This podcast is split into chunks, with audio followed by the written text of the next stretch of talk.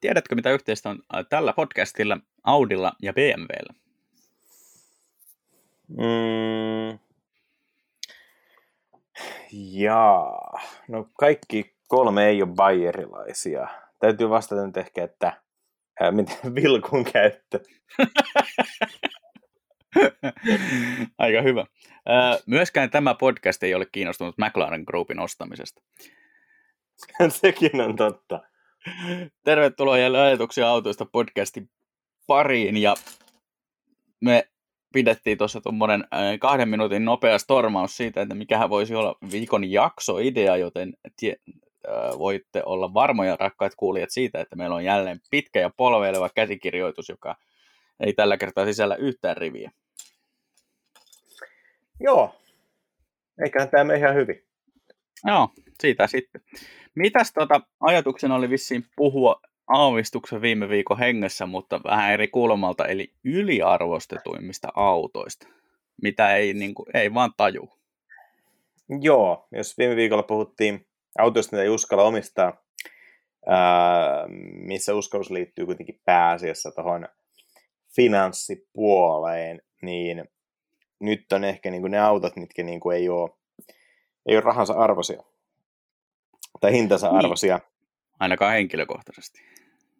Niin siis henkilökohtaisesti, koska eihän siis, jos sä haluat maksaa tota, ää, maksaa niin kuin uutena 30 tonnia maksavasta Octaviasta 60 tonnia, koska se on sun mielestä niin kuin ok hinta Octaviasta, niin mitäs mä oon siitä sanomaan?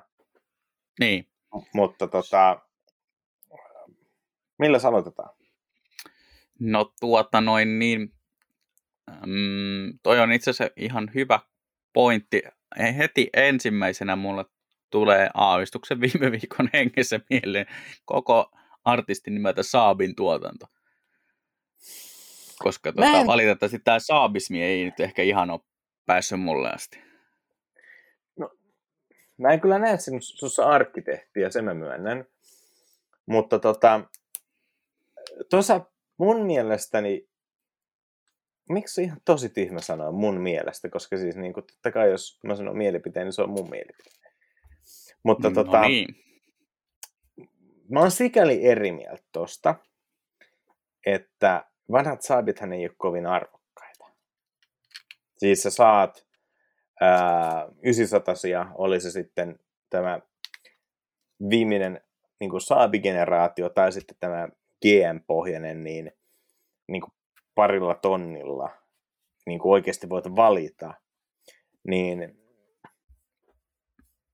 tavallaan ei, ei se ehkä ole mullekaan niin kuin se iso juttu, mutta tavallaan ne hinnat, mitä noista maksetaan, on mun mielestä jopa ehkä vähän kuitenkin alakanttiin. Mm, joo, ainakin joissain tapauksissa kyllä. Kyllä se tuntuu, että on myös sit semmoista niin kuin vilpitöntä innostusta.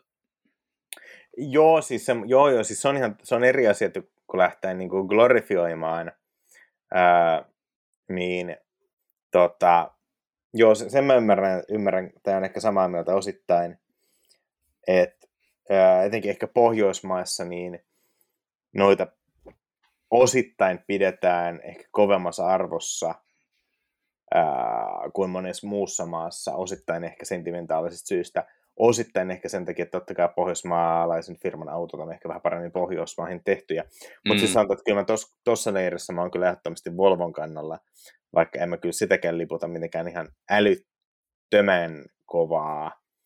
Mutta mä ymmärrän paremmin tavallaan sen jutun, vaikka 240 Volvossa kuin 9 tässä Saabissa, mutta kyllä mä no, molemmissa ymmärrän, mutta kyllä mä molemmissa ymmärrän, mikä, tota, mikä se pointti on. Mutta mä voisin heittää vähän kontroversiaalimman kortin no. pöytään. E30 BMW. Mm, joo. Ja nyt tämä ei tarkoita, että mä olisin sitä mieltä, että E30 on huono auto vaan tämä tarkoittaa sitä, että mun mielestä niistä nykyään maksetaan summia, mitkä ei ole mun mielestä, se, mun mielestä niin kuin järkeviä E30 autona. Se on kaikin puolin mainio auto, mutta tavallaan paljon sun pitää nykyään maksaa. Myös kattelin nettiautoa. 318i ei tieliikennekelpoinen, vajaa 400 tonnia aiheuttu. 2,5 tonnia. Mitä? Joo, 316i, aivan perus, 3300 euroa. Ja nämä, et, ennen kuin alkaa löytyy niinku semmoinen siisti, sen, sellainen E30, minkä sä voit ajaa niinku käytännössä niinku museoon, tai museokilppi, niinku pienellä laitolla. Esimerkiksi nyt kuulostaa 320IA, 180 tonnia ajettu, sedani, beige, mutta automaatti. Mm. Mitäs pyydetään Järvenpäässä? Kymppitonni. niin, Joo.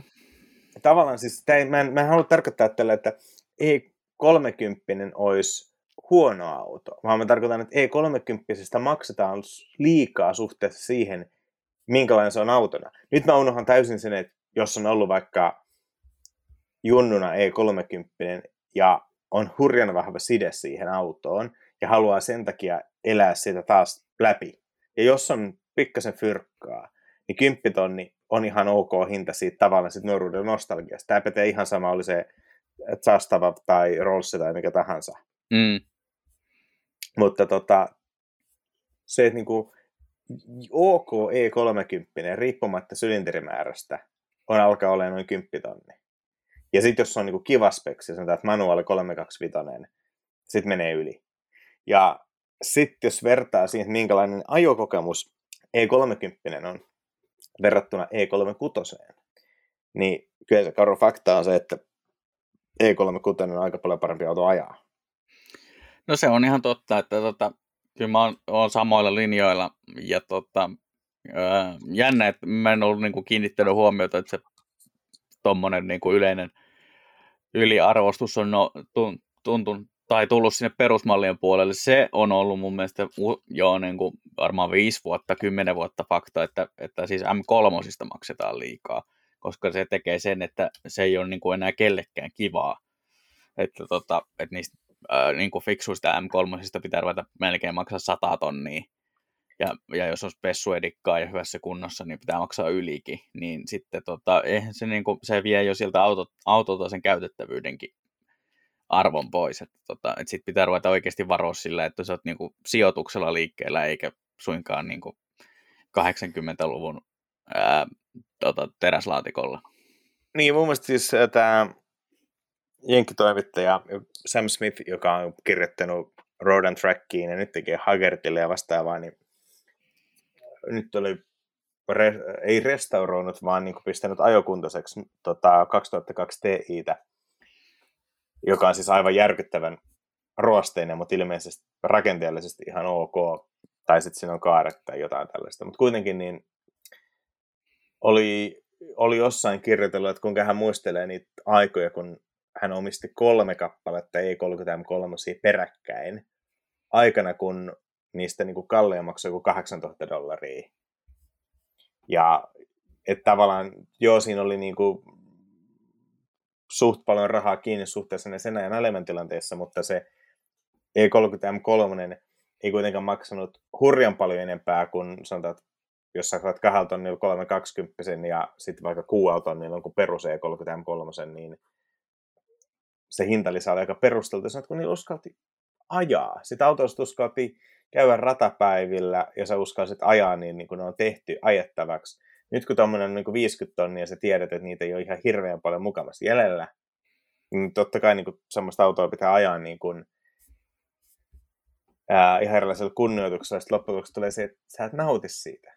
Niin sanotaan, että jos, ää, jos mun pitäisi niin nopea, nyt miettiä niin kuin yksi käyttöauto, tavallaan, että se ohjattaisi mun niin kuin arkiajot ja olisi käytännössä se auto, millä pitäisi ajaa niin kuin ne satunnaiset hauskanpitoajat, mitä pystyy, niin kyllä mä varmaan E36, joku 325, 328, no 323 tietty pikkuvireellä, niistä koneista saa aika helposti, reilusti yli 200 heppaa, kiva manuaali, siihen lukko perään, vähän alustaa, niin aika, ei mä sanon E36, niin kuin, ei niitäkään ilmaiseksi saa, mutta tota, sä saat niin kuin ihan eri tason laitteen. Mm. Ää, saat paljon halvemmalla hyvään, hyväksi ajokamppeiksi tehdyn E36, kuin mitä sä maksat jostain 316i E30, joka E30 vaatii aika hurjan paljon vielä tota,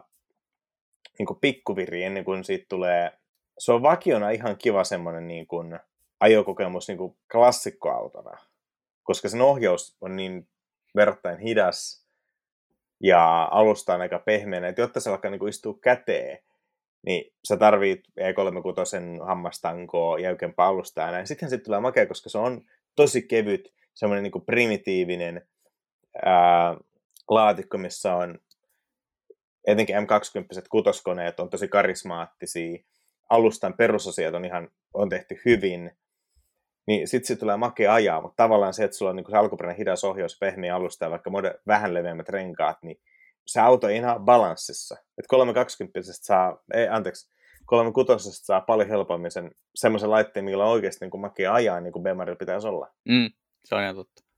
Ei näkään kyllä ilmaisia kieltämättä. No ei, mä luulen, että se on varmaan niin kuin nelikutosissa seuraavaksi toi tota, niin kuin, ää, hintalaatusuhde menossa ja sen jälkeen niin kuin siitä eteenpäin, että ne kohta varmaan lähtee nelikutosetkin jo nousee. Toivottavasti, koska ne ansaitsisi nousee.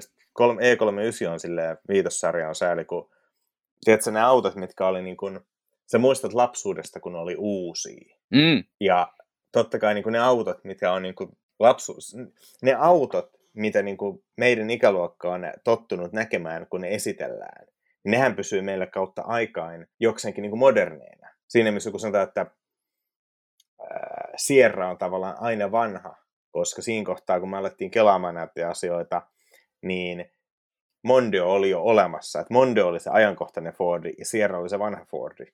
Mm. Vaikka kun pistää ne nyt aikajanalle, niin Mondeo alkaa olemaan ekat Mondiot on kohta 30-vuotiaita, Sierra, Facelift joku 35 vuotta, niin sillä ole mitään väliä. Mutta, tota... Se on ihan totta, joo. Että tota, se lapsuuskerroin on tietysti semmoinen vaikutus, ja sitten sieltä lapsuudesta tulee myös se, että sitä kautta yle, usein miettii niitä autoja, ja vähän myös automerkkejä, joita ei, ei vaan niin kuin enää näe tiellä. Mikä tuossa oli? Menin tota, erään amerikkalaisen perävaunuja kannattavan huutokauppasaitin etusivulle ja tuota, täällä oli justiin e, no okei, okay, S52 moottoris väpätty 325i Touring 6, 6-vaihteinen manuaali, niin tällä hetkellä menossa 40 500. Niin. Toki ymmärrän, että tota, Yhdysvalloissa niin E30 farkut on mystinen taiteenlaji, koska niitä tuot, tuotiinko niitä siinä ollenkaan? Mä en muista, onko se kaikki tuottiautoja vai, vai mikä siinä on se historia. Mutta joo, kyllä ne, ne on aika hapokkaan hintaisia. Mutta heitäpäs, jos mä nyt avaudun Bemar-hinnoista, niin heitäpäs taas vuorosta joku. Tämä on kyllä hyvä. Mä yritin just katella, niin tota, ei tuossa ihan sellaista yhtä räikeetä ollut korkeintaan niin kuin tässä, kun katsoo näitä ää, hintoja, niin tuntuu, että kaikki, mikä alkaa olla 30 vuotta vanhaa, niin on liian kallista. Joo, toki siis Jenkkien hintataso ei ehkä aina realismi sinänsä, koska siellä, siellä noin niin kuin lähtee kyllä niin laukalle verrattuna meidän meininkiin. No se on ihan totta, totta kyllä, että tota, kyllä niin kuin siellä maksetaan nostalgiasta vielä isompia, isompia rahoja kuin meillä, mutta tota, kyllä tuossa vähän tollaisia oireita oli. Ootas, tuossa oli joku, mitä mä katoin muutenkin kuin tota, öö, oh, sanotaan tähän väliin vaikka tämmöinen, että 911 Porschessa mun mielestä käynnissä se efekti, että ne tiety, tiettyjä pistettä vanhemmat autot, sanotaan nyt vaikka 996 vanhemmat, niin alkaa mun mielestä niin kuin ne hinnat kyllä karkaamaan siihen luokkaan, että tota, se alkaa, ei, alkaa olla niin kuin harrastajien kannalta epäkivaa. Joo, ehdottomasti, koska jos miettii kaikki peruskarreerat, niin ne ei ole niin kuin vaikka esimerkiksi 993 tehtiin tosi vähän, koska siis se oli vaikka 993 nyt niin kuin viimeisen ilmajäähytteisenä on tosi glorifioidus asemassa ja niin kuin kantaa semmoista viimeisen 911 joutsalaulua, niin syy miksi on arvokkaita on se, että niitä on niin vähän, koska niitä ei myyty uutena kaupaksi, koska kukaan ei halunnut enää ostaa. Se oli mm. periaatteessa mm. ihan makea auto, mutta niin kuin, ää, se oli tavallaan vähän liian vanhentunut tuote. Sitten toki jotkut 80-luvun mallit, niin kyllähän niitä tehtiin aika paljon, ja Porsche on aina onneksi, toisin kuin valitettavasti Bemarit, niin ne on pysyneet omistajakunnassa, jossa, jossa toi autojen perään katsotaan ehkä vähän paremmin. Kun Bemari on valitettavasti niin kuin, Bemari on niin kuin ehkä se kaikkein niin kuin ikävimmässä pisteessä oleva, että ne on haluttavia autoja, jotka tippuu sen verran halvaksi, että ne päätyy osittain väärille omistajille. Että Joo, tavallaan... itsekin vääränä omistajana jossakin elämänvaiheessa olleena, niin tätä voin allekirjoittaa tämän väitteen. en, en nyt suun viitannut tossa, mutta mut siis tavallaan niin ymmärrät, mitä mä tarkoitan tuolla. Että, mm. et, et Joo, siis kyllähän tota, mun mielestä ö, aika paljon kertoo tuosta automarkkinoista ylipäätään, siis sekä uusista autoista tai uudehkoista autoista, että tota, näin, niin se, että tota, jos käy tuolla jossain, missä nuoriso nyt sattuu pyörimään, muistatteko semmoisen asian kuin nuoriso, niin Onko se ne ajaa edelleen niillä, samo- ne ajaa niillä, edelleen niillä tismalleen samoilla bemareilla, kuin millä tota, mekin ajettiin joskus silloin ää, ajokortin saamisen aikoihin. Joo, on siinä ehkä just niin kuin ei 90 Bemaria vastaavaa tippunut, mutta kyllä se aika pitkälle kyllä hallitsee, että se on aika rajattu se, rajattu se valikoima kieltämättä. Että mikä on tavallaan yllättävää. Se on mun mielestä vähän harmi, koska se kertoo mun mielestä aika paljon siitä, että sitten semmoista niin kuin just öö, ehkä nuorten miesten kaipaamia kohtuu tehokkaita takavetoja, niin ei ole sitten näkynyt markkinoilla ihan hirveästi tietyn pisteen jälkeen. Että... Mutta tota, mä just tässä kattelee 911, niin täytyy kun on, että 996 se on joko pistetty ää, odottamaan kevättä ja myyntiä, tai niin ke, myyntiä keväällä, mutta tota, täällä on, okay, täällä on tota, nettiauton halvin manuaali.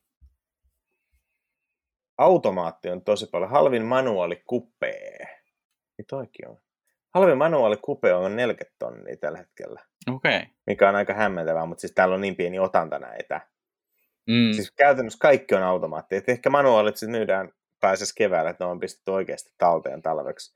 Koska joo, näitä ei täällä ole kuin yksi, eli käytännössä toi otanta ei kerro mitään. Mutta sitten tota, 50 tonnia vuoden 81 SC. Sekin on vähän se, että 50 tonnia E30 M3 kuulostaa aika hurja, hurja, vaikka se olisi varmaan nykyään tarjosinta.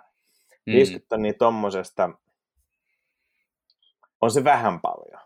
Siis, ää, koska mä en ole elänyt, tai siis olen elänyt 80-luvulla, mutta niin kuin vain pari vuotta, niin tota, mä en osaa yhdistää niin kuin nostalgiaa, mikä noissa oli, että jos mä valkkaan 911 itselleni, niin ää, 60-luvun niin kuin kromipuskurista on makeet, koska niissä on semmoinen 60-luvun henki läsnä. Se on vaikea niin kuin, avata, mutta tavallaan 60-luku tuntuu ihan eri osat kuin 70-luku. Myös ihmiselle, joka vaan larppaa niitä niin kuin 60-70-luvun auton kautta. Mm. Mutta tota, 80-luku on jo silleen, että ihan sama. Siis kasarilisä on makea, jos puhutaan niin kuin digimittaristoista ja tällaisesta. Mutta 80-luvun 911 tai 70-luvun 911, niin ne on aika sama juttu. Et se enemmän mun mielestä sillä on väliä sitten, että onko se niin kuin, tietenkin Carrera RS, mutta okei, okay, miltsi lisää hintaa ja näin, et, et lähinnä se on niin turbo vai Carrera ton ajan laitteessa, niin on mun aika vaikea perustella, että minkä takia, minkä takia mä maksaisin niin kuin 81 vuoden SCstä saman kuin millä hinnalla saisi 97. Niin. Et... Se on ihan totta, että tota, noi on, oh. mun mielestä se kuvastaa jotenkin sitä, koska tota, joskus silloin, milloin, missähän, mä oon varmaan ollut joku yläasteikäinen, kun mun mielestä joku tuli käymään yläasteella, siis joku tutkija tai joku vieraileva opettaja tai joku, niin tuli käymään siis tota ilmajäähdytteisellä 911 ja sitten sitä niin jengi, jengi vähän ihmetteli ja, ja tota, sitten taas niin kuin siinä yhteydessä niin jotenkin tuli puheeksi niiden ar, niin kuin ylipäätään 911 arvot. Kun sitten tuntuu, että se on niin kuin ihan mitä tahansa niin kuin 10 tonnin ja 100 tonnin väliltä. Että kun, et se pitää niin kuin tietää, mikä, mikä edikka ja minkä ikäinen ja just onko Carrera vai Turbo. Ja niin kuin totta, totta kai niin kuin nyt tietää paljon tarkemmin, että mitkä siihen vaikuttaa, mutta silloin se tuntuu jotenkin aivan satunnaiselta. Että... Mutta niin, siis tällä hetkellä käytännössä nettiauton perusteella niin ää, 50-60 tonni on se haitari, millä sä voit valita käytännössä 70-luvun karreeran, 80-luvun karreeran, 90-luvun alkupuolen karreeran tai 97. Eli käytännössä niin kuin 70-luvun alusta 2010 tienoille niin. voit valita auton. 96 on tietty että niin kuin, en mä, mun mielestä niin kuin, en mä 96, niitäkin, niitäkin on vielä sen verran paljon, että tällainen niin kuin, nelosella alkava hinta jostain ihan peruskarrerasta kuulostaa kyllä ihan älyttömältä. Ää, mutta tota, mä ymmärrän sen, sanotaan, että jos meillä on Eneli 6 M3 on aika kovassa hinnassa, mä ymmärrän, miksi 96 maksaa enemmän kuin se, koska mun mielestä se on ajokokemuksena makeempi. Bemari on vähän makeamman näköinen, niin sen sisätilat on ihan huomattavan paljon paljon yleensä siistimmät tai niin kuin matskuvalinnat ja designi on arvokkaampi, mutta se, että kumman, kumman valitsen, jos mä oon menossa ajamaan jonnekin tosi makealle tielle, mm. niin siinä olisi helppo ottaa nostakaa se 96. Sitten se on mielipidejuttu, että 97 lisäksi kokemusta kuinka paljon suhteessa hintaan. Totta kai noissa il- ilmajohteissa on tietenkin se konettua ihan oma fiiliksensä. Mä ymmärrän, että ilmajohteista maksaa jonkun verran lisää, mutta onko siis tuplahinnan arvoinen todennäköisesti henkilö, joka välttämättä haluaa vaikka 964 tai 93, niin se 996 ei ole vaihtoehto, koska hän ei pidä sitä niin kuin, öö, käytännössä niin kuin vaihtoehtona 911 genressä. Mutta joo, sanotaan, että kyllä noin niin kuin vanhemman pään perusmallit, niin eihän tuossa mitään, mitään järkeä. Se on mun mielestä myös sääli, että GT3 menee niin törkeän kalleiksi, koska etenkin alkupään autoissa, niin se ero ei kuitenkaan ole niin kuin komponenttitasolla niin hurjan suuri. Et sanotaan, niin. että jos 96 GT3, kumpi tahansa sukupolvi, niin joo, kone on vähän eri, ja sen lisäksi sulla on niin kuin sanotaan, että 15 pinnan auto, niin osistaan ero, erilaisia. Ja se tuntuu tosi tyhmältä, että se auto olisikin yhtäkkiä niin kuin tuplasta arvokkaampi. Toki sen taas se, että GT3 on harvinainen, sitä kautta se on haluttu, mutta tämä menee sen, että tämä keskustelu perustuu siihen, että arvostellaanko me autoa niin kuin naapurin silmiin, kuljettajan silmiin vai keräilyarvon näkökulmasta. Niin, se on, mutta tota just aika usein ainakin huomaa itse, että törmää näihin asioihin siinä yhteydessä, kun yrittää miettiä, katsoa jonkun, tai bongaa jonkun automalli, tai lähinnä siis tulee mieleen joku just vähän vanhempi automalli, ja miettii, että hei, noihan voisi olla, noin, noihan ihan kivoja, että mitähän tota, missähän hinnoissa ne liikkuu, ja sitten tota, sit sieltä kuuluu semmoinen tuskan huuto jonkun valitun automyyntipalvelun saitilta, kun tota, katsoo, että mihin hintoihin ne on karanneet, koska öö, harvemmin näissä niin kuin yllättyy toiseen suuntaan, että oho, onpas nämä edullisia. paitsi, jos, paitsi, paitsi jos on joku auto viime viikon listalta. Toi nelos, nelos ja vitos Suprat alkaa olla kohtsin kohtaa, että ne, niiden hinnat alkaa kohtaamaan. Nelos Joo, toi on vähän, vähän ehkä, tota, musta tuntuu, että melkein kaikki Fast and Furious-autot alkaa olla, tota, ja vähän osittain Gran Turismo-autot, niin on kyllä semmosia, että voi moro mitä hintoja. Joo, se on tietty varmaan johtuu siitä, että kun mun mielestä Nelos Supra ei myynyt mitenkään älyttömän hyvin, kun se tuli. Se oli kai kaikki aika kallis uutena. Se oli ilmeisesti Joo, ihan hyvä. Se oli ihan hyvä, mutta se oli hyvä GT-auto. Ja ehkä jengi ei niinku halunnut maksaa Toyotasta niinku GT-auton hintaa. Ja, ja tota, Mutta siis joo, Fast and Furiousin ja Japsetuningin vaikutusten auton hinta on ollut varmaan ihan järkyttävän suuri.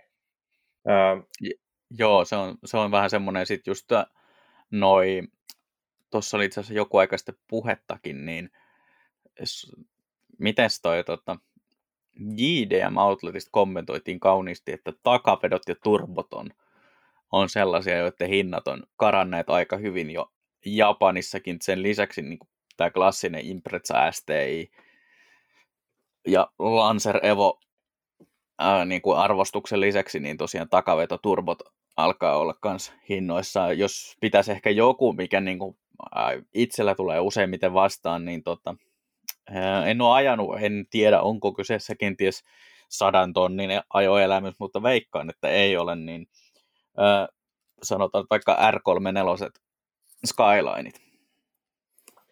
Joo, R34 käsittääkseni kyllä oli aina aika kallis, koska tota, mun käsityksen mukaan niiden GTRien tuotantomäärä oli merkittävän paljon pienempi kuin 32 tai 33. Joo, se voi olla, ja sitten sit se meni mun mielestä, se menee heti, heti tuntuu noiden kolmen nelosten kanssa siihen niin kuin V-spec osastoon, ja sitten kun ruvetaan niin kuin, että tämä on V-spec 2, niin sitten tietää sillä, että tästä ei niin kuin, välttämättä selviä sadallakaan tonnilla tai kahdella sadalla, että tota, ne on jotenkin aivan, aivan absurdeja ne arvot. Toi Harrin autotallilta tuli tässä kuluneen viikon aikana video Silverstone auctioneista ja tota, siellä oli oma pätkänsä näistä, niin tota, kyllä niin kuin, katse kiinnittyi paljon enemmän siihen R33, joka muistaakseni jäi jonnekin, tai oliko hinta-arvio oli jossakin 30 ton tienoilla, niin se on niin kuin jo paljon tolkullisempi. Mä kattelin, mitä nämä Suomessa on, niin tota, uh, halvin ei-projekti, jos puhutaan näistä klassisista sukupolvista, niin R33 GTS-T on 20 tonnia.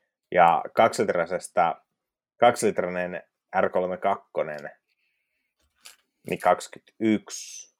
GTR täällä ei ole yhtään, mutta käytännössä siis yli parikymppiä niin kuin siistin näköiseen ää, ns. perusmalliin. Mä muistan, että jo, kun joskus GTR oli niin kuin 20 tonnia Suomessakin, että kyllä tässä varmaan näkyy tosi voimakkaasti just toi ongelma, että, että me tiedetään, että tarjonta ei enää kasva, koska mm. joo, uusia takavetoja tehdään, mutta ää, ne on tosi hyviä arkiautoja. Mutta toi takaveto määrä on kutistunut paljon, kun käytännössä – Japanista on jo loppunut. Onhan siis siellä vielä jotain malleja, mutta kuitenkin se tarina, mikä oli 90-luvulla, oli paljon laajempi, mitä se on tänään. Euroopassa, niin se on kaventunut paljon ja Joo, se on ja tyysistynyt siis... paljon. Niin, niin, se on just, että tota, joku toi Skylineit on ehkä, ehkä suurin esimerkki siis siitä, että siellähän on ruvettu Japanissa tunkeen niitä varastoihin – varsinkin kolme nelosia siltä, sitä odotellessa, että tuota, Yhdysvalloissa tulee 30 vuoden sääntö täyteen. Joo, sehän näkyy kyllä ihan noiden globaaleissa hinnoissa, että autot kun lähestyy sitä niin kuin 30 vuotta, joka tarkoittaa, että rekisteröinti Yhdysvaltoihin onnistuu, niin siinä kohtaa autojen hinnat huppaa aika rajusti. Joo, ja toisaalta niin kuin toi Matt Farah Smoking Bearista kommentoi, että hän oli jutellut jonkun tota, äh, Skyline-tuontaja Yhdysvaltoihin hoitavan tyypin kanssa, niin se sanoi, että, että Japanin niin kuin tämmöinen harrasteautojen tuonti on, miten se oli 90 prosenttisesti Skylineen varassa. Ihan siis tavallaan siis mä ymmärrän sikäli, että koska siis onhan nimenomaan GTR ja niiden vanavedessä niin kuin, äh, Skylineien toi muut niin kuin sporttiversiot, niin onhan ne todella, todella makeita tuotteita. Ja äh, sanotaan, että kyllä mä maksaisin paljon enemmän R32 GTRstä kuin E30 M3 vaikka. Mm. Mutta äh, ja siis molemmista mä maksaisin samasta syystä. Mutta tota, ehkä se GTR on se eksoottisuus lisä. Ja se Gran Turismo nostalgia. Mut sitten tota... Se on Gran Turismo ja, ja toi Fast and Furious. Niin, no mun kohdalla on sitten kyllä aika paljon enemmän tota Gran Turismo. Niin. Mut kyllä silti on noin niinku... Siis, ja niinku, nyt mä en halua tällä niinku siis kritisoida mitään hintaa, koska hinta on se, minkä myyjä ja ostaja yhdessä kokee fiksuksi. Ja jos, jos ne autot liikkuu tuohon hintaan, se tarkoittaa, että niitä arvostetaan tosi paljon. Mutta tavallaan niin kuin, jos mä peilaan, sanotaan, että no mä en ole GTR aina, mutta E30 M3 on, ja se on tosi tosi makea auto ajaa. Mutta niin kuin, kyllä 50 tonnilla saa paljon makeampiakin autoja ajaa. Mm. Ja sitten taas just jos peilataan toi, mitä mä aloitin hommassa niin kuin E30, että 10 ja 15 tonnia aika perus hyväkuntoisesta E30, niin kyllä sillä rahalla saa taas paljon makeampaa, jos laittaa lähtökohdaksi vaikka sen E36 ja vähän rakentaa, tai E46 ja vähän rakentaa, niin GTR on hankala sanoa, että mä en tiedä miten spessu ajokokemus se on, mutta varmaan siinä on jotenkin jenkkiostajilla just tämä ajokokemus, moottorurheilumenestys ja eksoottisuus lisää yhdessä. Joo, se on tota, näissä, mutta se tota, on tavallaan hauska, hauska huomata sillä tavalla, että tuommoinen Gran, Gran Turismo-efekti näkyy noissa varsinkin just tietyn aikakauden japanilaisissakin sporttiautoissa, ja sitten tota, sit se korostuu vielä just siinä kohtaa, kun ne täyttää 30, että niitä saa rekisteröityä vähemmällä tuskalla Yhdysvaltoihin, niin sitten tota, siellä alkaa porukka tekee ihan samaa kuin tässä keskustelussakin, eli toteuttaa nuoruuden, nuoruuden haaveita. Tota, tiedätkö mikä hauskaa? No. Ää, arvaa kuinka monta 205 GTitä enemmän on Bring a Trailerissa, joka käsittääkseni, eikö, eikö Bring a Trailer pyöri, pyöri pelkästään Yhdysvaltojen markkinoilla? Käsittääkseni joo. Niin kuinka monta 205 GTitä enemmän on Bring a Trailerissa kuin nettiautossa? Öö, viisi. Nettiautossa niitä on nolla ja Bring a Trailerissa niitä on kym, ei kun hetkinen, kymmenen. Tosin no, siinä on myös siis... ääretön suhde. Joo, no joo, mutta ne on siis myyty. Mutta okay. tota, nämä Bring a Trailerin hinnat kun on julki, niin 8000 dollarista 14, 704 000, mutta okei, näistä on itse asiassa osa myyty jonkun aikaa sitten. Mutta sanotaan, että mun mielestä ne on sikäli fiksuja, että kuitenkin kun sä tuot auton Euroopasta Yhdysvaltoihin, kun 25 GT ei ikinä Yhdysvalloissa myyty, niin siinä tulee aika paljon tullimaksua, kaikkea vastaavaa. Että kyllä mä ymmärrän, että sen auton hinta niin kuin, ei nyt ehkä ihan tuplannut, mutta siis nousee merkittävästi. Ja mutta tämä on huono tapa verrata niin kansa, kansainvälisiä hintoja ja Suomen hintoja, mutta tavallaan ton, ton mä vielä ymmärrän, että joku niin kuin, Jenkki, joka on lukenut paljon eurooppalaisia autolehtiä nuoruutensa ja fanittanut sitä, miten noita on hehkutettu siellä koko ajan, niin kokee, että se on tuommoisen niin kuin 14 000 dollarin arvoinen, mutta kyllä se aika hurjalta tuntuu taas tostakin maksaa tota jotain, että jos sanotaan, että tuommoinen alkaisi hyvä, hyvä 205 ole GT, niin jossain 10-15, niin eikä mä puhu keräilijäkuntoisesta, vaan siis semmoinen rehellinen yksilö, mikä antaa niin kuin sen oikean ajokokemuksen. Että jos maalipinnassa on pikkasen sanomista ja tä- vanteessa joku yksittäinen kantteriosuma, niin ei ne haittaa, kunhan se on niin kuin, tekniikka toimii alustaan kunnossa, renkaat on hyvät, niin se on niin kuin mun mielestä semmoinen hyvä referenssikohta. Sitten kun aletaan lähestyä sitä niin kuin parasta viittä pinnaa, totta kai niistä aina maksetaan ihan hirveä, hirveästi ekstra, ja su, kuuluukin maksaa. Mutta joo, siis sanotaan, että 205, 205 GT, niin kyllä ne alkaa olla Saksassakin tuota reilusti yli kymppiä. Parhaat hmm. menee itse asiassa yli 20. Ja taas se, että mun mielestä niin kuin, on, no, toi on myös tosi makea auto ajaa, mutta 15 tonnia, niin onko se, jos mulla olisi 15 tonnia käytettävänä, niin jotenkin mä kos- kokisin kyllä, että kyllä mä saisin enemmän vastennetta rahalle jostain muusta autosta. Mä luulen kans, ellei nyt ole jostakin syystä tosi tulenpalava kiire päästä totta takaisin 80-luvun hot hatch-tunnelmiin, mutta tota, kyllähän siinä vähän on, on se, että sitten ää, silloin kun ei vedä lappulattiassa, niin se on kuitenkin mm, vanha ranskalainen kompaktiauto, että siinä voi vähän, vähän miettiä, että oliko tämä laatikko ihan 15 tonnin arvoinen.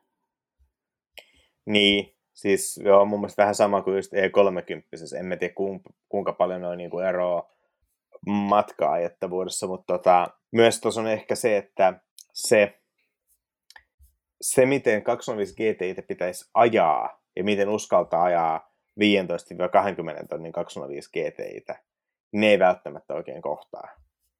Se on ihan totta, että tosiaan noin 205 ei ekans ehkä ole, ole sellaisia autoja, joista ajattelisin, että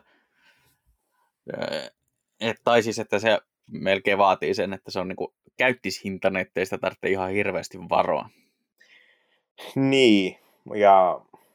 Mutta siis toisaalta taas kerran positiiviselta kantilta, niin tosi makea nähdä, että nuo autot ää, on noussut tuohon arvostukseen. Että et jopa saksalaiset maksaa niistä paljon paljon rahaa, koska tota, se ei tapahdu helpolla. Ja se tavallaan, ehkä tossakin näkyy se, että 205 GTI, jotkut sanoo, että se on ää, paras hot hatch ikinä, jotkut sanoo, että se on Clio Williams tai Clio 182, miten vaan.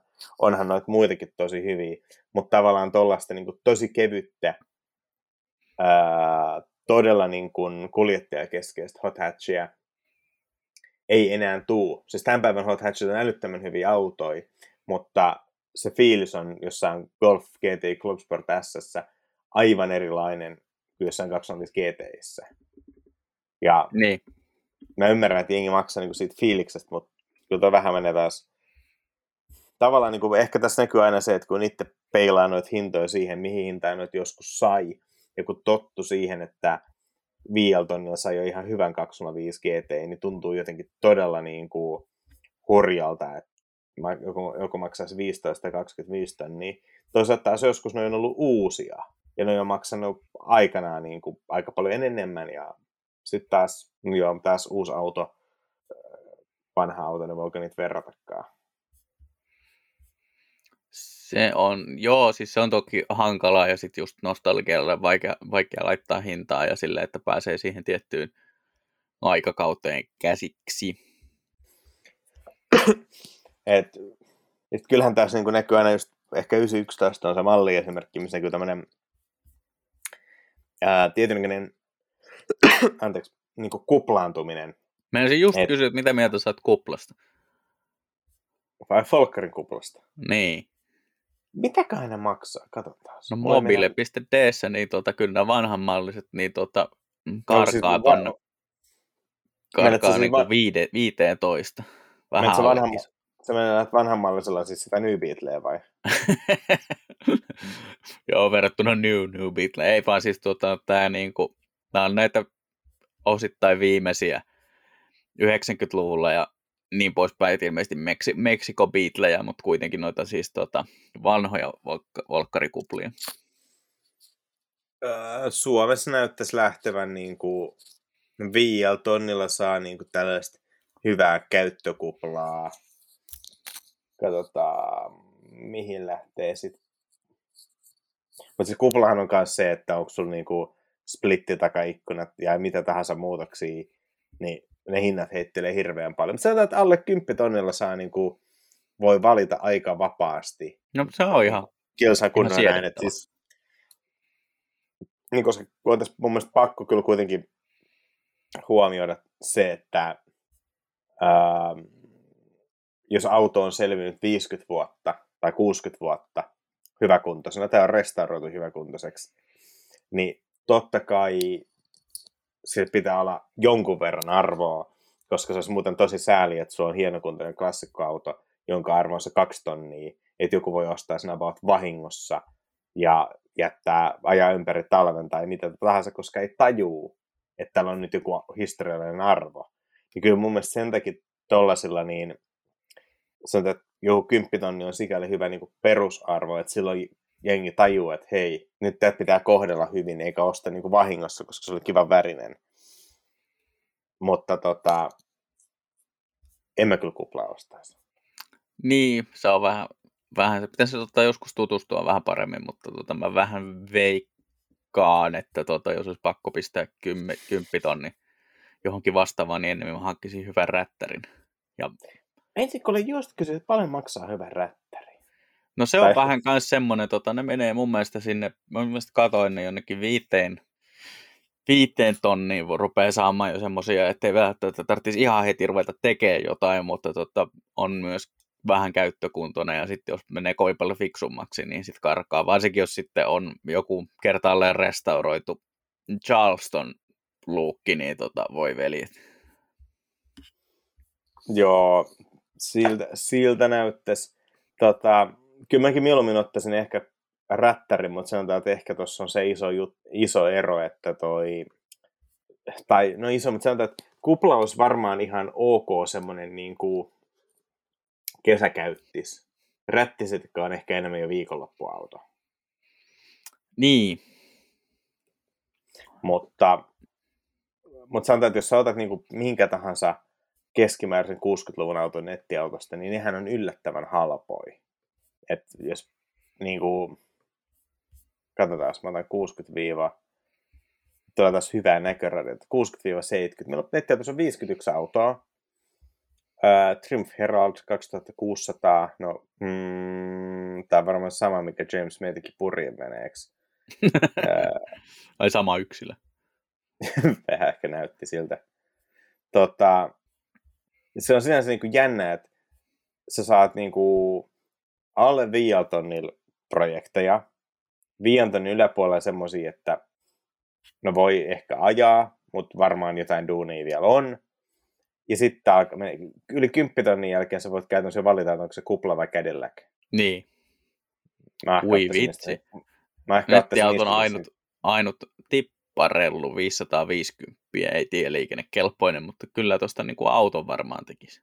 Joo, mutta tavallaan niinku, tämä tämmöinen niinku perustason klassikkoauto, mikä ei ole mikään tietty spessu haluttu malliversio, vaan niin ihan hyvä auto, hyvä kuntoisena, niin ne on tuossa 10 ja 30 välillä. Tai sanotaan, että 10 ja 20 välillä. Ja sitten se on tosi hyvä kuntoinen, niin vähän yli. Tai sanotaan, että niin kuin haluttavampi auto, niin sitten mennään niin kuin yli 20.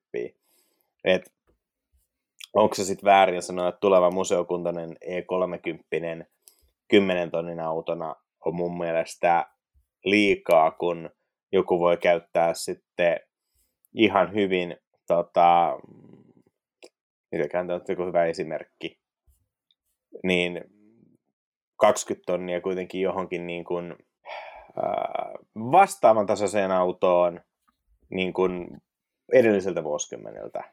Mm.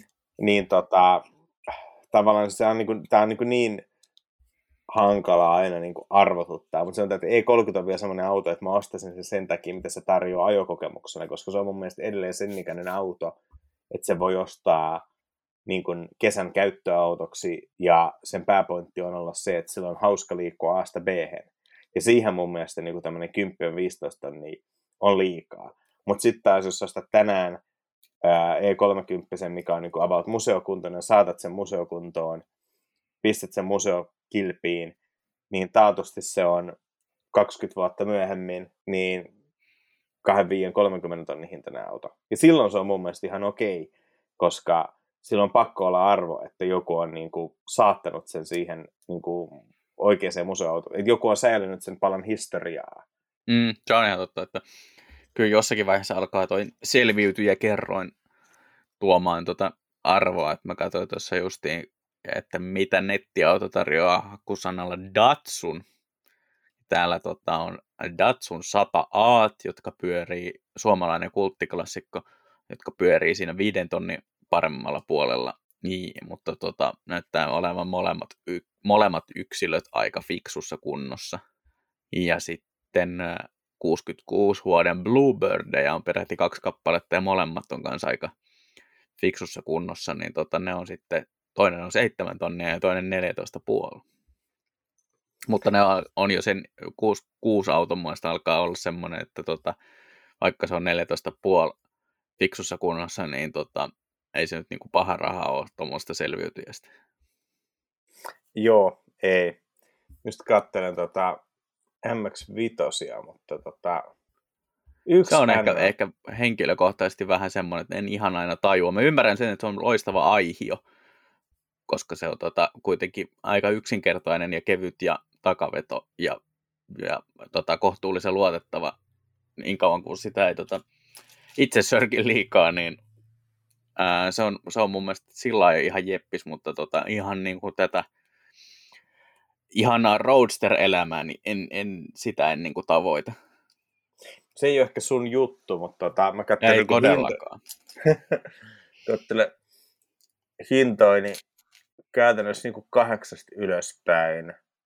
Emme sitten tiedä toisaalta tavallaan, jos, jos tuohon hintaan voisi olettaa, että ne on kaikki niin kuin oikeasti ruosteettomia. Koska moni on, moni on käyttänyt siihen kahden tonnin, moni on tehnyt kahden tonnin MX-5, kahdeksan tonnin MX-5 niin kuin vaan korjauttamalla. Mutta tota, näyttää noinkin vähitellen, vähitellen nousevan. Mutta tota, joo, se on siis Suomi on hankala maa, maa avautolle kyllä, mutta tota, mutta kyllä mä tykkään silloin, kun sattuu keli olemaan fiksu, mutta se on Ei. mielipidekysymys. Niin, sovitaan, että se on mielipidekysymys, mutta minä olen oikeassa. Ei voi siis sanoa, että että se mielipidekysymys, mutta sun mielipide on väärä. Niin, se on, joskus se on, tuolta, ei, ei niinku, en ymmärrän, ymmärrän niin kuin varsinkin just NA ja NB on mun mielestä niin kuin loistavia aiheita. Ää, ja sitten tota, ja se on arvostettavaa, että Mazda tekee edelleen hyvin samantyyppistä autoa tänäkin päivänä, jotta tulevaisuudessakin on aiheita, mutta tota, en mä niin kuin, ihan niin kuin näkisi itseäni ensimmäisessä enkä toisessakaan kummassa jonottamassa tota, NDn, uutta NDtä dealeriltä. Joo, mun mielestä on taas ehkä kaikkein paras noista. Mutta joo, taas noiden niinku no on sen ikäisiä, että noiden hinnat menee vielä hyvin pitkälle tilastojen mukaan, että mitä se on ollut uutena ja menettää sen parikymmentä pinnaa vuodessa vai miten meneekään. Mm. Mutta sanotaan, että siis kyllä mä voisin hyvinkin kuvitella ostavani tommosen, en ehkä Suomessa ainoaksi autoksi, koska se ehkä ole sen verran vanha, että se alkaa olla pikkasen kompromissi, mutta niin kuin toi No noin vähän kakkosa. ajetut NDT ei ole kyllä paha hintasi. Mä katson 1.5 ajamaton.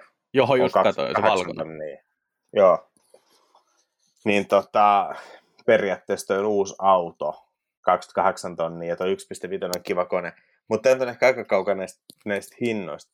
Jotain mun piti vielä, jotain mun piti vielä, ehkä niitä kuplaantumisesta piti vielä sanoa, että niinku, ää, ainahan niin kuin nousee niin kuin 205 GTI, nousee, niin kuin, sit pidetään niin kuin historian parhaana hot hatchina monen osalta, niin se vetää niiden hintoja ylös.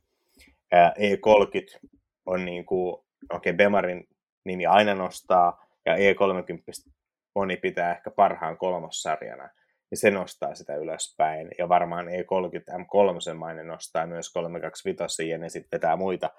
Ja ja tota, sitä aina ne niin kuin kakkosvaihtoehdot. Että 190 Mersui sai jossain vaiheessa vielä hyvinkin edullisesti, kun E30 oli jo niin kuin lähtenyt. Itse asiassa tänä päivänäkin saa vielä. Toki täällä on aika monella ajettu kuuhuja takas, paitsi huomattavan paljon kovemmissa olosuhteissa kuin avaruudessa. Mutta silti mun mielestä niin kuin näyttäisi, että samaan rahaan saa paljon paremman 190 kuin E30. Mm. Ja sitten kuitenkin ihan aiheellisesti voi kysyä, että itse asiassa on parempi auto.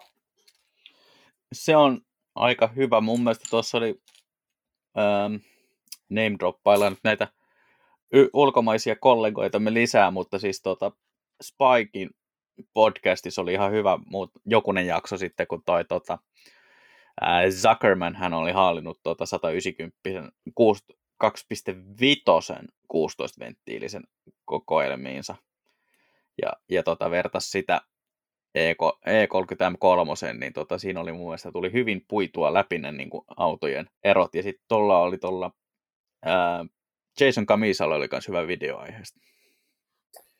Pitääpäs katsoa. Mä katselin nyt esimerkiksi niin kuin 2.3 kasivenäinen 190e museokilvissä 7,5 tonnia. No ei paha. Okei, toi on neloskone, eikä kutoskone, mutta tota, vertaa, että 316 ja vähän räpellettynä maksaa sen melkein tuplan. Niin mm. tota, ää, 7800 saisi 2,3 16 sen, mutta tota, kannattaa ehkä budjetoida tota toi hitsauskone tuohon mukaan. Mutta se, että paljon noista 2,3 aletaan maksaa maailmalla, niin voi alkaa jo kysyä, että Aa, no se selittyy sille, että tämähän on korin tekniikan vaihto. Jaa, jaa. Täällä tota, mun mielestä aika mielenkiintoinen lista löytyi Goodwoodin saitilta, jolloin tota, heidän voi olettaa tietävän jotakin autoista ilman, että he vihaavat kaikkea koko ajan.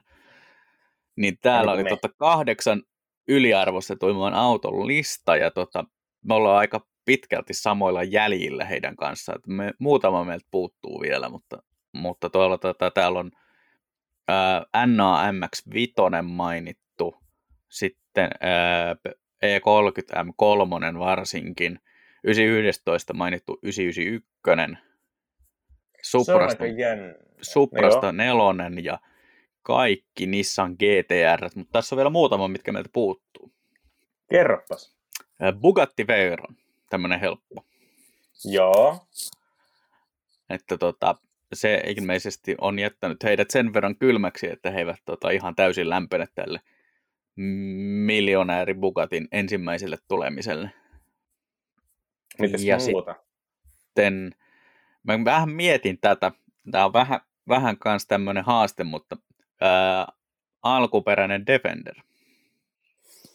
Mä, vitsi kun mä en tiedä yhtään, miten noin maksaa, mutta... Yleensä paljon enemmän kuin olisi valmis maksamaan.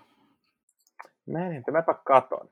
Mutta tota, tuossa on ehkä vähän se, että jos sä, nimenomaan jos sä tarvit maastoautoa, niin rajoittu. Vuoden, okei, okay, 98, 110, vähän elämää nähneessä kunnossa, mutta ajettu puoli miljoonaa, niin tämä on kymppitonnin. Et sanotaan, että No se yli, ei yli, nyt ole ihan mahdoton. No, mutta sanotaan, että oletko sellainen yksilö, että sä haluat mieluummin maksaa vähän enemmän jostain. Niitä on tosi niin, vähän on niin sisään taksikorttia. Mm. Tosi vähän näkyy Suomessa noita myynnissä. Mutta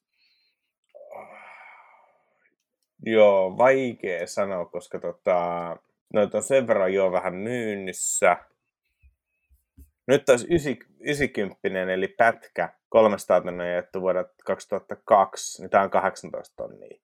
No on se ehkä vähän paljon, mutta toisaalta kyllä samanikäiset Land Cruiserit, kaikki vastaavat, niin kyllä nekin maksaa. Et en mä tiedä, en mä sanoisi, että on niinku, maastoit on aina ollut aika kalliita. Et, toki sitä aina voi, aina voi niinku keskustella siitä, että äh, Defender vai Land Cruiser vai, vai G-sarja vai mikä, mutta mm. no ehkä Defendereiden hinnassa on kyllä se, että jos vertaa Defendereiden hintaa Range Rovereiden hintoihin, niin kyllähän Classic Range Rovereita saa edelleen aika halvalla verrattuna mitä Defendereitä saa. Et ehkä Defenders on kieltämättä semmoinen semmoinen Kyllä tässä niin ehkä kuin, vähän tämmöinen kulttistatus on. Se, niin, semmoinen barbour-takki lisä. niin. Mutta toisaalta taas se riippuu, että, että joku hyvä Defender 20 tonnia, niin kyllä, kyllä mä sen ymmärrän ihan hyvin. Joo. Koska siinä on, tavallaan, että siinä on myös se, niin kuin se tietty työkaluhinta.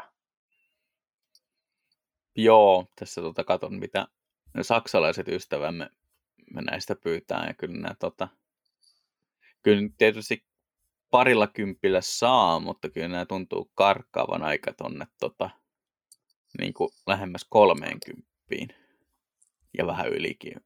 Sitten on myös niin kuin tämä mystisten spesiaalieditioiden arvoitus, että laitettu mustat puskurit ja kun sanotaan, että se on yksi viidestä sadasta, niin se on yhtäkkiä heti kymppitonni lisää.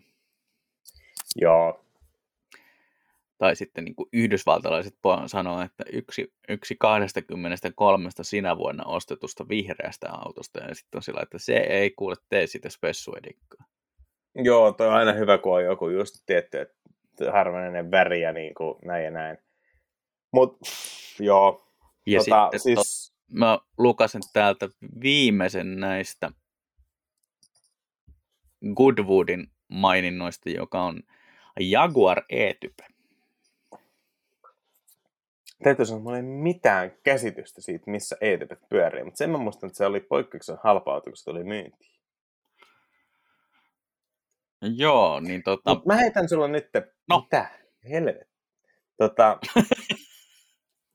Joo, mä katson, nettiautos on vuoden 72 E-type V8, niin vähän alkoi niin lyömään tyhjää, että kun sitä on tehty rivi kutasella V8, niin nyt tämä on niin kompromissi, on vetty Fordin kone. Niin V12.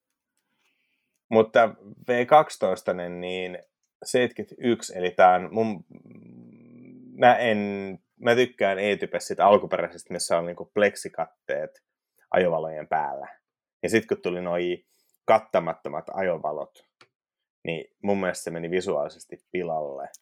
Joo, Eli kyllä käytännössä... tota, E-typessä niin tota aikaisem, aikaisemmat on paremmat, että tota, se käsittääkseni se V12 on myös vähän semmoisessa semidissatussa maineessa, koska tota, se tekee sitä keulasta aika raskaa. Joo, ja tosiaan ne Rivi 6-versiot saa paljon etimä ulkoneen. Mulla ei mitään hajua, mitä semmoinen maksaa, mutta sitten toisaalta taas, ää, mikä tuommoisen arvon pitäisi olla, koska jos sä vertaat kuitenkin sitä, että ton hyvä vertailukohta olisi ollut 60-luvun lopun 70-luvun Ferrarit, ja ne muuten maksaa. Ne muuten maksaa. Että tavallaan siihen kohtaan peilaten, niin mikä sen e-typen hinta sitten pitäisi olla, niin aika vaikea sanoa. Joo, tässä tota, Goodwood perustelee tätä, että tota, tämmöisellä Top Gun-tyyppisellä, että tota, ulkonäkö lupailee ajokokemusta, mitä alusta ei pysty lunastamaan. Mutta on aika väsynyt väännös, koska tähän periaatteessa pätee mihin tahansa klassikkoautoon, jos sä lähdet arvioimaan niitä niin kuin, ää, modernin auton näkökulmasta, etkä niin kuin klassikkoauton ajokokemuksen näkökulmasta. Mm. Et mun mielestä nyt ei, ei me jatkoon Goodwoodin lista. no mielenkiintoista kyllä tässä tota E-typen verrokkina heillä on, on tota toi, tämmöisenä toisin kuin verrokkina on Lamborghini Countach, joka kuulemma heidän mielestään täyttää kaikki nämä vaatimukset. Joo, sulle toi tapi. Mutta niin. Sitten toki just va- valmistusmäärät ja näet siis joku 250 ferri, minkä tahansa malliversio oiskaan, niin kun ei niitä vaan ole. Ja sitten tavallaan niin kuin just niin kuin tämä, tavallaan, tämä kuplaantuminen, että kun sulla on se tietty rajattu, että toi on ton aikakauden paras tossa, niin jos sulla on rahaa ja sä haluat just 90-luvun Hot Hatchin, niin sä alat katsomaan ensimmäisen 205 GTitä tai Clio Williamsia jos sä haluat 60-luvun Ferrarin, ja jos sulla on fyrkkaa, niin on se 250 GTO, niin se on periaatteessa perustellusti paras, tai sitten GT California, jos sä haluat avoauton. No ne on kaikkein kalliimmat versiot. Mutta sitten mitä tavallaan, tavallaan ne vaihtoehdot, mitkä on sitten ollut niin kuin vertailutesteissä aina siellä niin kuin kakkosena ja kolmosena, jotka on tosi hyviä mielipide asioista riippuen ehkä jopa parempia, niin ne ei sitten niinku tavallaan lähde tuohon hintanostoimuun. Ja sitä kautta sä saat ne tosi, tosi halvalla, jos puhutaan niinku autoista, mitkä on niinku hävinnyt. Että jonkun MX-5 kohdalla se on ton, toi ei toimi, koska nyt kuitenkin tehtiin ihan törkeän paljon, ja spessuversioitakin on niin paljon, että nekin vähän menettää merkityksensä, ellei ole niinku muutama tietty, jota vaan niinku oikeasti todella perehtyneet tietää. Että MX-5 ehkä näkyy enemmän se, että ne hinnat nousee, koska valtaosa niistä autoista on niin huonoa kuntoon, että jos sä haluat MX-5, niin ostat sen kolmen tonnin auton ja restauroit sitä viidellä tonnilla vasta suoraan kahdeksan tonnin auton ja toivot, että se on siinä kahdeksan tonnin kunnossa, eikä odota edelleen sitä viidellä tonnin remppaa. Mutta sitten 25 kohdalla niin se tarjonta on enää niin vähä, vähäistä, että sit se jengi, jotka haluaa 205 GTI, niin ne tappelee siitä pienestä tarjonnasta ja mm. hintahan sitten muodostuu. Mutta mun mielestä niinku ehkä enemmän tässä se pääpointti just se, että niinku, jos haluaa sen kuljettajakeskeisen pienen Bemarin, niin rahollinen saa paremman vastineen, kun nostaa katseen siitä E30, joka on jäänyt jotenkin semmoiseen jumala-asemaan, ja ostaakin sen E36, joka on, niin kuin, on vähän hyljeksityssä asemassa, vaikka se on, se on vielä sen auto, aikakauden auto, että se on käytännössä ajettavuusmielessä about kaikessa parempi. Moottorit on paljon, ää, ne ei ehkä niin luonteikkaita, mutta muuten parempia. Sitten 46 ja E90 kohdalla voi kysyä jo, että menikö se kehitys näissä niin kuin ajamista tukevissa asioissa, kuten mukavuus ja turvallisuus, niin pitkälle, että se itse ajokokemus alkoi vähitellen heikentyä mutta tavallaan niin kuin parhaan vastineen saa usein ottaa sen ei itsestään selvän vaihtoehdon. Hei, haluaisitko vastinetta rahalle? Kerro. Opin tässä ää, jonkinlaisen palvelevan monologin aikana, että tota, Lamborghini Urus on mahdollista rekisteröidä Suomeen kaksipaikkaiseksi pakettiautoksi. Kerrot sitten tämänkin meille. Mä kerron sulle yhtä arvokkaan informaation. No kerro. Suomen halvin Trabant maksaa 2000 euroa. Kerropa, onko se 2000 euroa liikaa vai liian vähän? Siihen mä en voi ottaa kantaa, mutta sen mä voin todeta, että se tarjoaa taatusti paremman ja tyylitietoisemman vaihtoehdon kuin Lamborghini Urus kuorma-auto. Joo, mä en kanssa ehkä, tota, ehkä ihan, ihan tota tämmöisenä, niin kuin vaikka varmaan niin kuin, ö, kaikkien kirjanpitäjien mielestä niin kuin ok, hyvä vinkki hankkia tota Lamborghini Urus ja rekisteröidä tai no ei se kyllä ehkä hyvä vinkki ole sekään, mutta, mutta niin kuin, että jos on pakko hankkia Urus, niin sitten rekisteröi sen pakettiautoksi, niin mä en nyt ehkä tiedä, miten tota, paljon multa ir, into, niin kuin, irtoa arvostusta sille, että rekisteröi ää, maailman nopeimmaksi katumaasturiksi mainostetun auton ää, kaksipaikkaiseksi pakettiautoksi, jolla saa ajaa pillisti 80 vai ei kun satasta, mutta Huhhuh. Mutta mieti, kun sen ohi ajaa jollain 50-luvun serias Land Roverilla ja katsoo sitä Uruksen kuski, joka ajaa rajoitinta vasten, ja sitten ottaa semmoisen Clarkson-maisen smugfacein, niin se on varmaan aika hauskaa. Se on varmaan, tota, se varmaan menee vähän samalle tasolle kuin tota, ää, ajoin aikoinaan ensimmäisen mallipolven Toyota Jarista. Ja ei puhuta ehkä nu- nopeudesta numeroina, koska tota nopeutta olisi kirjaimellisesti sen verran, kun auto kulkee moottoritiellä, joka on tota yllättävän lievä ylinopeus. Ja siinä vauhdissa niin tota, ne auton sivupeilit rupeaa väpättämään. Ja tota, vedin sillä sitten moottorikirkkuen ohi tota, semmoisesta kruisailun moodissa olevasta harrikasta, niin tota, mä luulen, että sekin on aiheuttanut semmoista tota, yleistä ää, pälyilyä. no varmaan kyllä. Tota, mites mieltä sä oot, olisiko meidän jaksoa antanut tälle viikolle jo tarpeeksi vähän vastineen rahalle? Vastineen vai? rahalle. Mä luulen, että se saattaa olla, tota, eikä mun tarvinnut edes avautua vielä siitä, että siis todellinen häviäjähän tässä yliarvostetut autot kisassa niin on kaikki modernit premium-merkit, jotka on siis näitä spin-offeja emomerkeistä. Ää, niin kuin Cupra. Cupra on ehkä poikkeus, koska se tarjoaa kuitenkin yllättävän ok vastinetta rahalle, kun se on hinnoiteltu aika aggressiivisesti, mutta mä taas sanoisin, että esimerkiksi DS ja Polestar ei välttämättä niin kuin anna, anna katetta sille korkeammalle hintatasolle. DS9 on ehkä poikkeus. Mä olisin just sanonut, että kun mä ottaisin paljon mieluummin DS9 plugarin nelivetona kuin vaikka Volvo S60 plugarin nelivetona. Niin, no entäs Polestar? Joo, ehkä Polestar 2 mä ottaisin noista, jos mä saisin nelivedon, mutta sitä etuvetoa mä en kyllä ottaisi. se on jotenkin mun mielestä vähän semmoisia niin hukattua potentiaalia, ainakin toi Polestar, niin kuin, että lupaukset on, on kovat. Hukattuja, hukattua kulutuspintaa eturenkaissa. Hyvin paljon mahdollisesti myös sitä. Parhaita yliarvostettuja autoja, tai onkohan semmoisia, no kuitenkin yliarvostettuja autoja ja muita jaksopalautetta voit lähettää ajatuksia autoista gmail.com. Instagramissa at ajatuksia autoista ja Facebookissa ajatuksia autoista sivulle. Sen lisäksi Laurille voi lähettää parhaita Trabant-vinkkejä. Joo. Trabant-vinkkejä voi lähettää tota Instagramista ja Twitterissä osoitteeseen at lahtiain. Ja tota, Aakelle voi lähettää Lamborghini Uruksen pienoismalleja Instagramiin tai Twitteriin tunnuksella.